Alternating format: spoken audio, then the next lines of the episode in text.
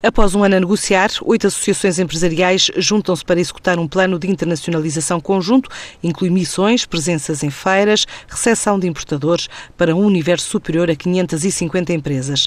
De acordo com a Associação Industrial Portuguesa, é a primeira experiência de cooperação associativa para articular esforços, desde o Algarve a Beja, Coimbra, Évora, Porto Alegre, Porto e Santarém, em ações externas em destinos como a Argélia, o Canadá, a Colômbia, o Japão, os Emirados, a Costa do Marfim, Marrocos, Gana ou Vietnã. Vietnã.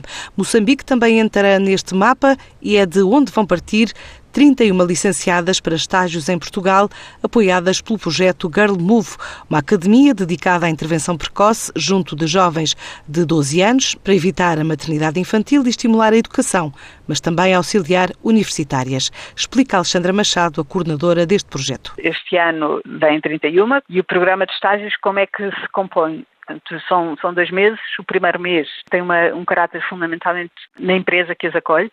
Começou em 2016, com 13, que receberam, houve 13, 13 empresas que receberam, e este ano uh, vamos alargar para, para mais empresas.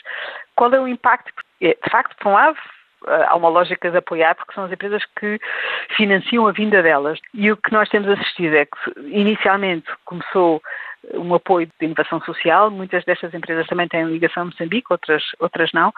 O que nós começámos a verificar é que elas, de facto, são mulheres muito fortes, não é? São, são jovens líderes com causas muito, muito próprias, que têm, passam por experiências muito fortes durante o ano de acompanharem miúdas com situações críticas e isso torna-as muito poderosas dentro de, de, da experiência que elas têm. E esse é o impacto engraçado que nós começamos a verificar, é que há cada vez mais uma, uma aposta das empresas na liderança no feminino, na diversidade, de uma atitude de, de, empreendedorismo social, ou seja, que dentro das empresas as pessoas olhem um bocadinho além daquilo que é aquilo que elas fazem e procuram ser também fonte de solução para os problemas que encontram e que perspectivam. O projeto teve 700 candidaturas, mas apenas uma capacidade de selecionar 31. A taxa de empregabilidade indica um impacto de 80%, sendo que 40% destas Girl Movers graduadas estão em projetos sociais já na terra natal.